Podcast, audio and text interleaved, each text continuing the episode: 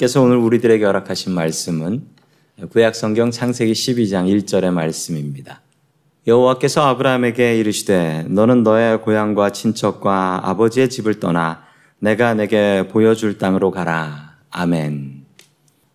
그 얼마 전에 저희 큰 아들이 저한테 와서 이런 얘기 갑자기 뜬금없이 이런 얘기를 했습니다. 아빠 정말 대단하신 것 같아요. 그러더라고요. 그래서 뭐가 대단하냐라고 물어봤더니 아니 어떻게 아빠는 한국에서 사시다가 어, 완전히 나라를 바꿔서 미국에서 사실 생각을 하셨어요. 어, 저는 절대 그런 거 못할 것 같아요. 정말 대단하, 대단하세요. 라고 이야기를 했습니다. 어, 듣고 나서 보니 좀 그런 것 같더라고요. 제가 좀 대단한 것 같았어요. 예, 어떻게 나라를 바꿔가지고 살지? 그러고 보니 우리 모두가 참 대단한 것 같습니다. 아, 다들 한국에서 태어나신 분들이 대부분이신데 지금 미국에서 살고 계시지 않습니까? 우리 옆에 계신 분들에게 진심으로 참 대단하십니다. 라고 해서. 오늘은 어느 이민자 가족의 이야기입니다. 오늘 이민자 가족이 이민을 가게 되는데 이들은 왜 이민을 가서 살게 될까요? 자기 고향집을 떠나서 왜 그렇게 이민을 가게 되었는지 오늘 하나님의 말씀을 통하여 어느 이민자 가족의 이야기로 들어갑니다. 아, 첫 번째 하나님께서 우리들에게 주시는 말씀은 하란에 머물지 말라라는 말씀입니다. 하란에 머물지 말라. 지난 시간의 말씀을 보면 창세기 11장의 말씀이었고 사람들이 노아 홍수 이후에 모여서 신할 땅에 모여서 바벨탑이라는 탑을 지어서 이 하나님께 닿게 하자라는 나쁜 생각을 가지고 짓기 시작했습니다.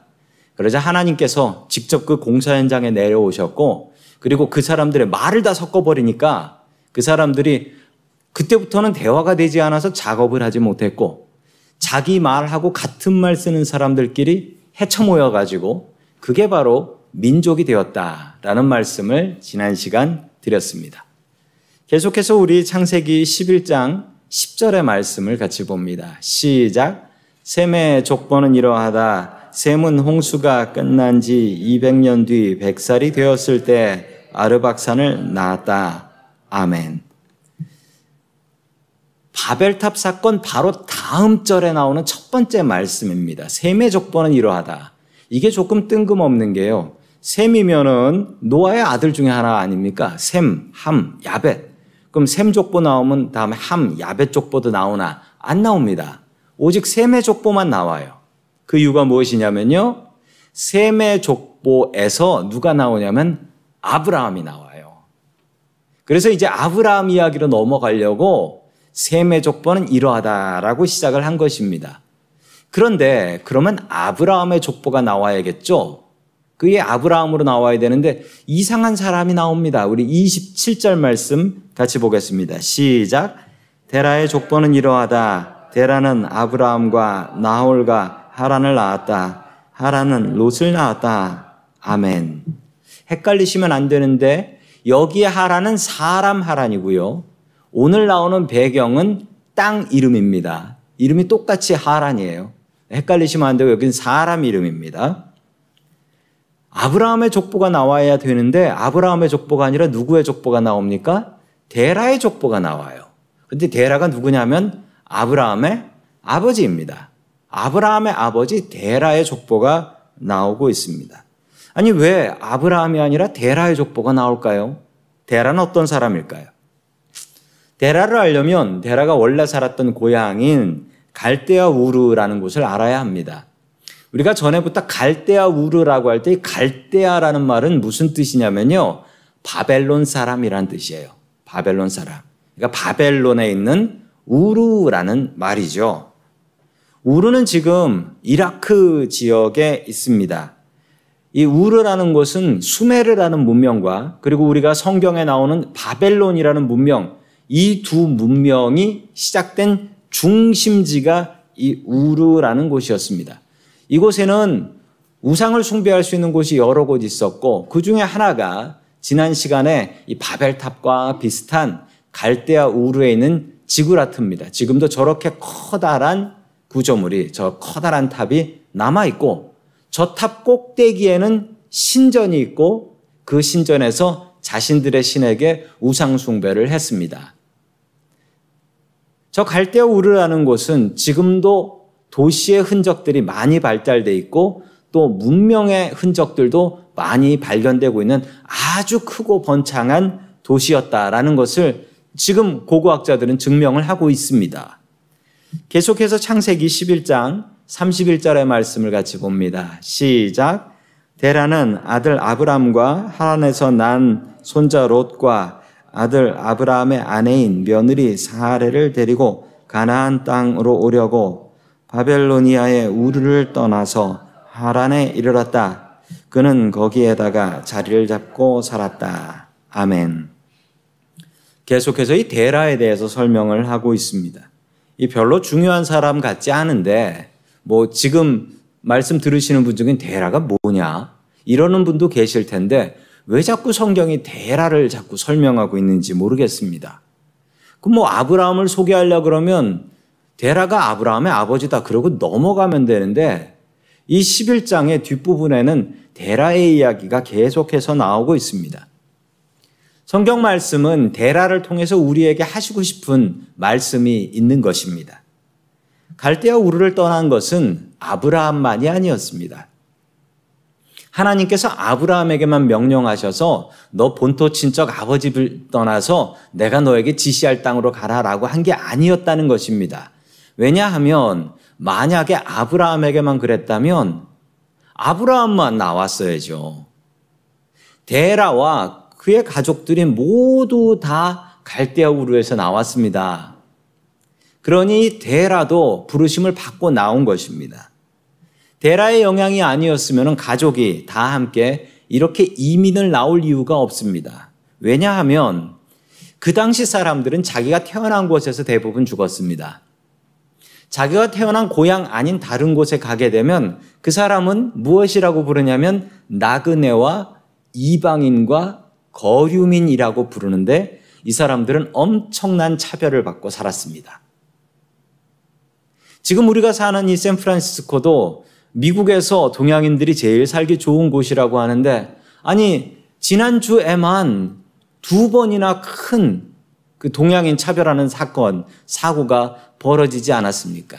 이 나그네로 사는 것은 좋은 때도 있지만 이렇게 안타깝고 차별받을 때도 있다라는 것입니다. 하란은 어떤 곳인가? 하란은 지금의 지도를 보시면 저 하란이라는 곳이 보이실 것입니다. 저 하란이 어디쯤 되냐면 아주 애매한데요. 시리아라는 나라하고 터키라는 나라 국경쯤에 있는데 터키 땅입니다. 그래서 지금 저 하란이라는 곳을 가시게 되면 터키를 통해서 가시는 것이 맞습니다. 이 하란이라는 곳이 어떤 곳이냐면 저기 지도를 보시면 강이 두 개 보이실 것입니다. 저 두 강의 이름은 티그리스 강과 유프라테스라는 강이고요. 저 두 강 사이에 있는 문명을 메소포타미아 문명이라고 합니다. 이 메소포타미아가 두 강 사이에 있음이라는 뜻이거든요. 그러므로 저 갈대아 우르도 보이시죠? 우르에서 하란까지는 저 백길을 따라서 저 길을 따라서 올라가면 됩니다. 그리고 저 두 지역은 똑같은 메소포타미아 문명입니다. 같은 민족들이 살고 같은 말을 사용한다라는 말입니다. 그러니 여기서 저기로 이민 가는 거, 여기서 저기로 이사 가는 것은 뭐 그렇게 어려운 일 같지는 않습니다. 같은 문명이고 같은 말을 사용하니 이건 이민이라고 하기도 그렇고 그냥 이사 정도 같다라고 이야기할 수 있을 것입니다. 그런데 저 밑에 있는 가나안이라는 동네가 보이실 것입니다. 여기는 완전히 다른 동네입니다. 여기는 다른 민족이 살고요. 그리고 여기에서는 다른 말을 씁니다.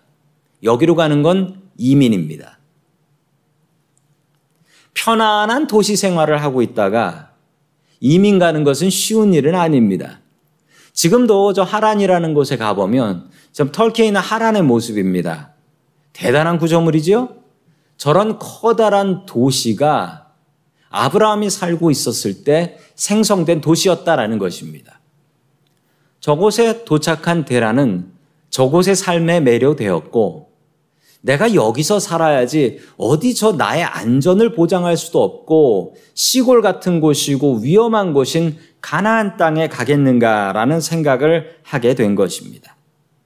데라는 하란에서 머물러 살다가 60년을 살다가 하란에서 죽습니다. 그래서 성경은 그냥 지나가도 될 데라에 대해서 아쉬움을 담아 데라의 족보다라고 생각하며 이야기를 하고 있습니다. 머무르고 싶은 하란이 우리에게도 있습니다. 믿음은 꾸준히 떠나는 것입니다. 무엇과 떠나냐면 나의 익숙한 것들을 떠나야 합니다. 내가 익숙한 것들을 떠나야만 주님을 더욱더 가까이 할 수 있기 때문입니다. 우리에게 하란 같은 곳이 있습니다. 내가 떠나고 싶지 않은 곳, 내가 있고 싶은 곳. 그러나 하나님께서는 너 거기 있으면 안 되지라고 하는 그곳이 우리의 마음 속에 있습니다. 그게 바로 하란입니다. 성도 여러분, 하란쯤까지만 순종하지 마십시오. 가나안까지 가야지 그게 제대로 된 순종입니다. 우리는 천국까지 가야 됩니다. 천국쯤, 천국 근처가 어딜까요? 거긴 지옥입니다. 우리가 주님의 말씀을 순종하고 산다고 한다면 하란쯤까지 순종하면 안 됩니다. 가나안까지 순종해야 그게 진짜 순종입니다. 우리 인생의 목적지는 하란이 아닙니다. 우리의 인생의 목적지는 가나안입니다. 우리는 종종 하나님과 타협을 하려고 합니다. 하나님과 타협하면 하나님, 저 가나안은 너무 멀고, 그리고 저 가나안은 내가 가기에 어렵고, 내가 사는 문명이 아니고, 내가 거기 가면 너무 고생할 것 같고, 하나님, 나 가나안은 가기 싫으니 하란쯤에서 살면 안 되겠습니까? 그렇게 해서 하나님하고 타협해서 이기면 뭐 하시겠습니까? 그곳이 가나안이 아닌데. 기왕 예수 믿었으면 가나안까지 가야 합니다. 기왕 우리가 예수 믿었으면 천국쯤까지 가시면 안 됩니다. 천국까지 가셔야 합니다. 하란쯤까지 순종하지 마십시오. 사탄은 우리에게 하란쯤을 권합니다. 하란쯤 가면 잘한 거야. 우르에서 안 나온 사람도 있잖아. 이렇게 이야기합니다. 그러나 우리는 가나안까지 순종해야 합니다. 내 마음속에 떠나기 싫은 하란, 내 욕심으로 머무는 하란에서 떠나셔야 됩니다. 하란을 떠나서 우리 다 함께 가나안까지 가는 믿음의 여정을 갈 수 있기를 주의 이름으로 간절히 축원합니다. 아멘. 두 번째 마지막으로 하나님께서 우리들에게 주시는 말씀은 끝까지 가라라는 말씀입니다. 어느 날 하나님께서 아브라함에게 나타나 말씀하셨습니다. 대라는 하란이 좋아서 꼼짝도 안 하고 있으니 하나님께서는 아브라함에게 말씀을 주셨던 것이지요. 우리 창세기 12장 1절의 말씀 같이 봅니다. 시작. 여호와께서 아브라함에게 이르시되 너는 너의 고향과 친척과 아버지의 집을 떠나 내가 내게 보여줄 땅으로 가라. 아멘. 하나님께서는 아브라함에게 두 가지를 명령하셨습니다. 첫 번째 명령은 오늘 말씀 그대로 너는 너의 고향과 친척과 아버지의 집을 떠나라 라는 것과 두 번째 명령은 내가 내게 보여줄 땅으로 가라 라는 명령이었습니다. 첫 번째, 너의 고향과 친척과 아버지의 집을 떠나라는 것은 어떤 의미냐면요. 내가 의지하는 곳을 떠나라는 것입니다. 나의 고향에 있으면, 나의 친척과 아버지의 집에 있으면 무슨 일이 생기냐면 내가 의지할 곳이 생깁니다. 내가 어려움이 생기면 나의 아버지가 돕고 나의 친척이 돕고 내가 아는 사람들이 있어서 내 고향에서는 도움을 받을 수가 있습니다. 내가 의지하는 곳입니다. 성도 여러분, 이곳을 떠나게 되면 어떻게 되느냐? 차별받고 사는 것이지요. 이방인으로 살아가는 것이고 나그네라고 손가락질 받으면서 살게 됩니다. 왜 떠나야 되는 것일까요?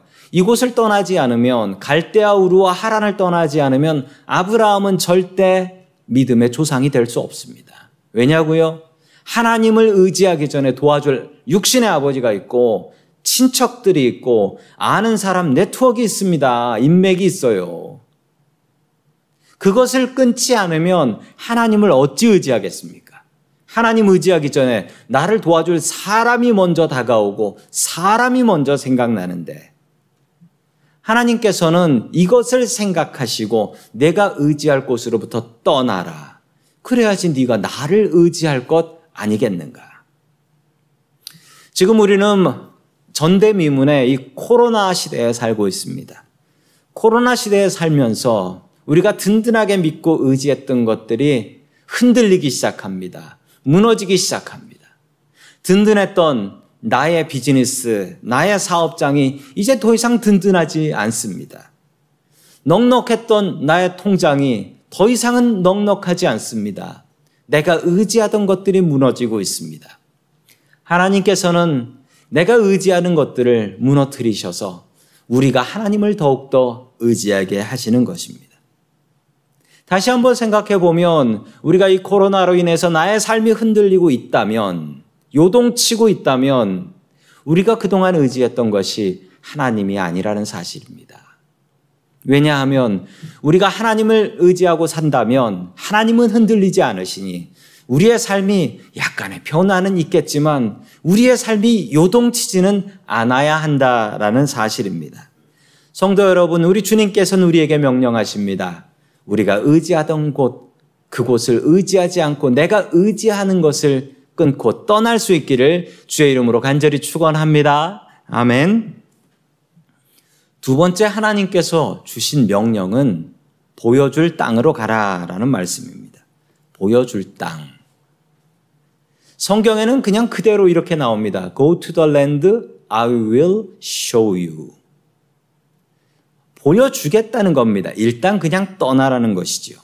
이 동네가 어떤 곳인지 그냥 이름만 좀 알려주셔도 되는데 이름도 안 알려주시고 가보면 아니까 그냥 가자 라고 말씀하셨습니다. 하나님께서는 모르신 것이 아니지요. 가나안 땅으로 가면 된다라고 얘기하시면 되는데 하나님께서 일부러 얘기 안 하셨습니다. 왜냐하면 얘기하는 게 도움이 되지 않는 땅이었기 때문이죠. 아브라함에게 가나안 땅이라고 얘기하면 아브라함도 갈등할 만한 곳이 바로 이 가나안이라는 곳이었습니다. 정말 치안이 불안하고 안전이 보호되지 않는 정말 엉뚱한 땅이 가나안 땅이었기 때문입니다. 하나님께서는 언제 아브라함에게 이 땅이다, 바로 가나안 땅이다 라고 말씀해 주셨을까요? 우리 창세기 12장 7절에 나옵니다. 같이 봅니다. 시작. 주님께서 아브라함에게 나타나셔서 말씀하셨다.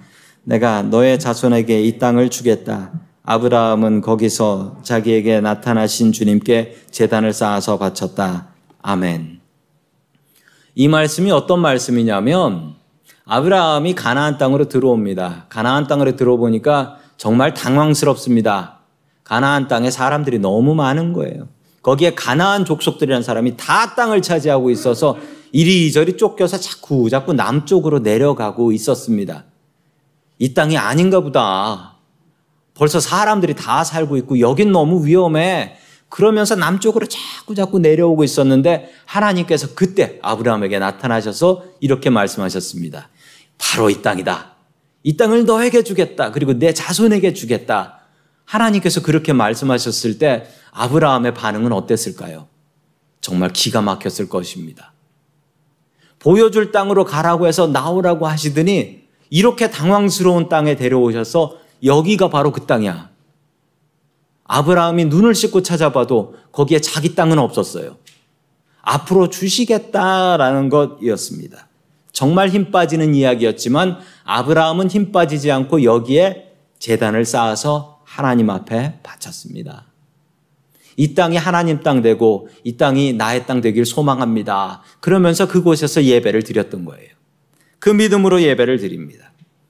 아브라함은 그럼 어느 땅을 갖고 살았는가? 성경에 보면 아브라함은 땅이 없었습니다.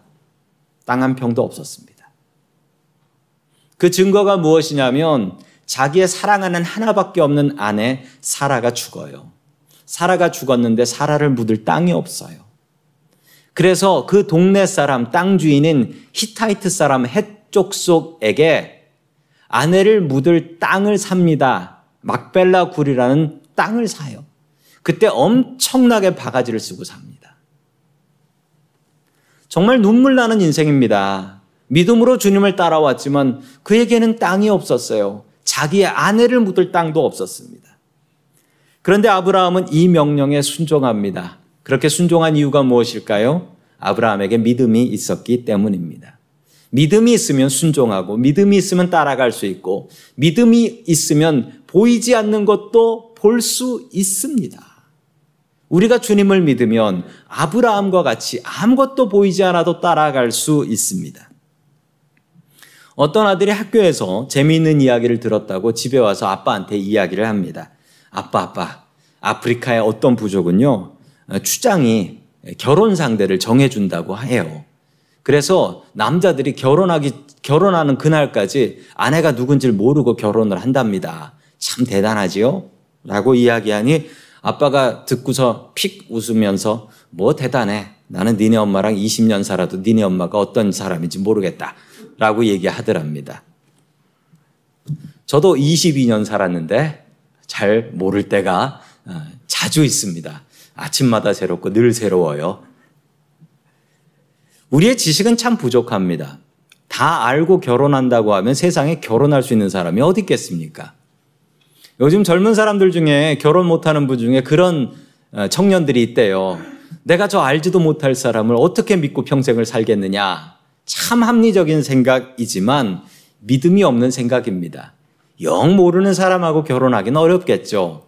그런데 어떻게 다 알고 결혼할 수가 있겠습니까? 믿음이 있어야 합니다. 우리가 전체를 알고 결정할 수는 없어요. 성도 여러분, 차 살 때 어떻게 사십니까? 차 살 때 이 차가 어떤 차인지 정말 내가 타보고 한 1년 정도 타보고 사겠다. 그러면 차를 못 삽니다. 차를 살려면 어떻게 해야 됩니까? 어느 정도는 알아야 돼요. 이 차가 어떤지, 엔진은 어떻고 조금은 알아야 됩니다. 그러고 나면 그냥 믿고 사는 거예요. 이 차 뭐 괜찮겠지 하면서 사야지 내가 써보고 사야지 그러면 살 수 있는 차는 없습니다.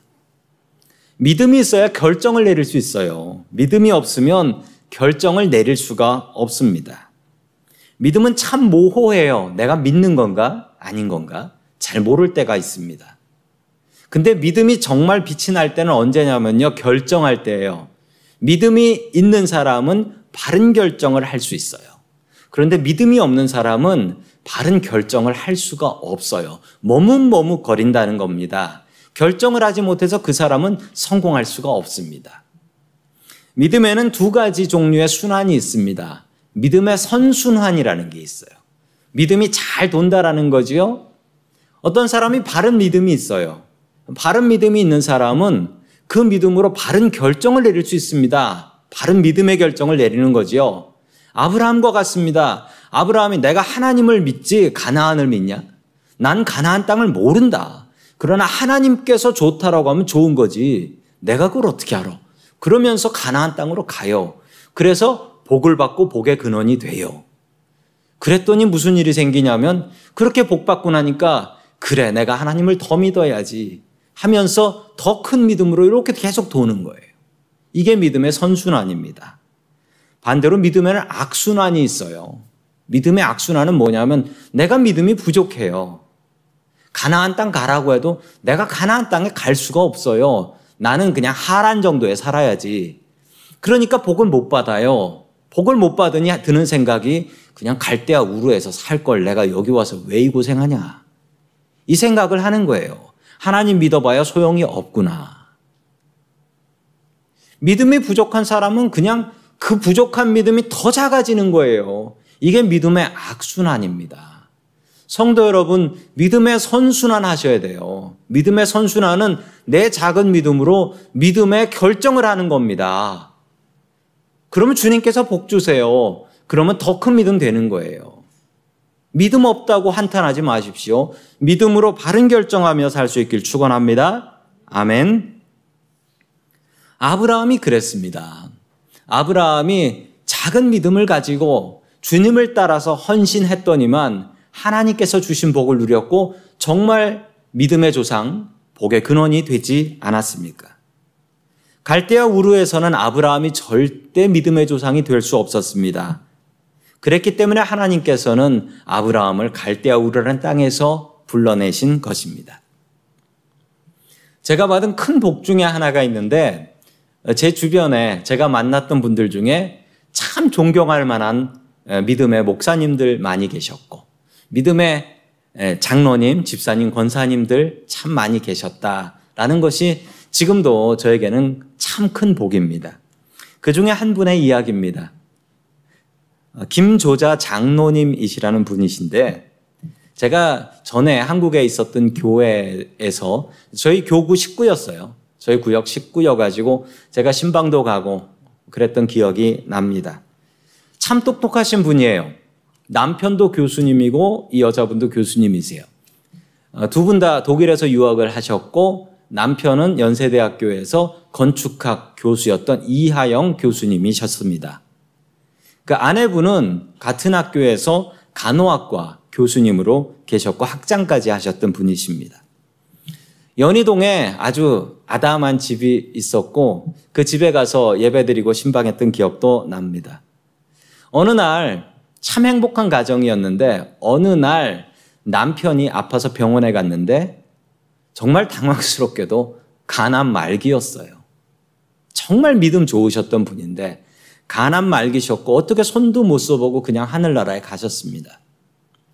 그리고 그 당시엔 권사님이었는데 이 권사님이 혼자서 세 자녀를 키우셨습니다. 잘 키우셨어요. 잘 키우셨고 그 중에 아들 한 분은 아버지 뒤를 이어서 지질학과 교수님이 되셨습니다.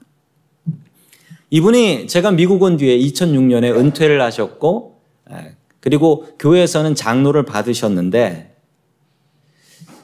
이제 학교에서 은퇴를 하셨으니까 여지껏 고생하셨으니까 손주들 보면서 사시면 좋겠다 이런 생각을 본인도 하고 있었답니다.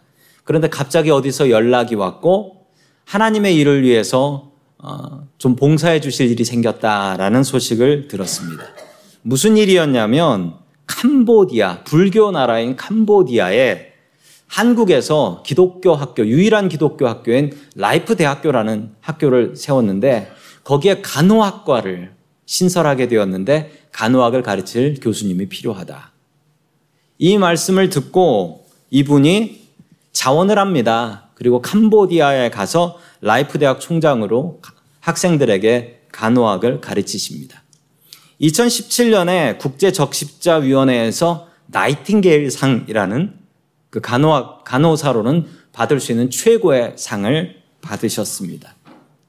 이분을 볼 때마다 참 존경스러운 것은 그냥 하란에 머물러도 됩니다.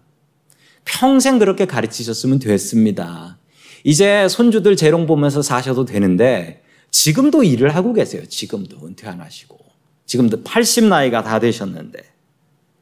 하란에 머무르시지 않고 나는 끝까지 가야겠다. 나는 가나안까지 가야겠다라고 생각하며 주님의 일에 충성을 하셨습니다. 참 대단한 믿음의 사람이세요. 믿음은 우리의 인생을 거는 것입니다. 대충 믿는 것은 통하지 않습니다. 왜냐하면 내 목숨 갖고 믿는 것인데, 그리고 내가 천국 가기 위해서 믿는 건데, 성도 여러분, 우리가 끝까지 가야지 천국쯤까지 가시면 되겠습니까? 우리가 천국 가셔야지 천국쯤까지는 통하지 않습니다. 믿기 시작했다면 우리 끝까지 가야 합니다. 우리는 하란쯤까지 순종하면 안 됩니다. 가나안까지 순종할 수 있어야 됩니다. 그래야지 우리의 삶이 하나님 앞에 성공하고 승리한 인생 될 수 있는 것입니다. 성경은 데라에 대해서 설명하면서 참 아쉬움으로 설명합니다. 갈대아 우르를 나온 것까진 좋았는데 하란에서 머물러 버렸기 때문입니다. 성도 여러분 믿음으로 가나안 땅 바라보며 살아가며 믿음으로 저 천국 바라보며 끝까지 갈 수 있는 저와 성도 여러분들 될 수 있기를 주의 이름으로 간절히 축원합니다. 아멘. 다 함께 기도하겠습니다. 하나님 아버지 주님을 알지도 못하고 주님을 알 수도 없었던 저희들을 불러주시고 저 천국 가나안 땅까지 갈 수 있는 길을 우리들에게 보여주시니 감사드립니다. 하나님, 우리들은 게으르고 어리석어서 우리가 머무르고 싶은 곳에 머물고자 합니다. 우리의 마음 속에 하나님보다 더 의지하는 하란이 있습니다. 주님 이 하란 땅을 벗어날 수 있게 도와주시옵소서. 주님, 주님께서 우리들에게 보여주신 끝까지 갈 수 있게 도와 주시옵소서. 하란에 머무르지 않고 가나안까지 갈 수 있는 믿음을 허락하여 주시옵소서. 주님, 믿음은 결정의 연속인 줄 아오니 우리가 바른 믿음을 가지고 바른 결정을 내리며 또한 그것으로 우리가 복받게 하여 주시옵소서. 우리를 믿음의 길로 초대하신 예수님의 이름으로 기도드립니다. 아멘.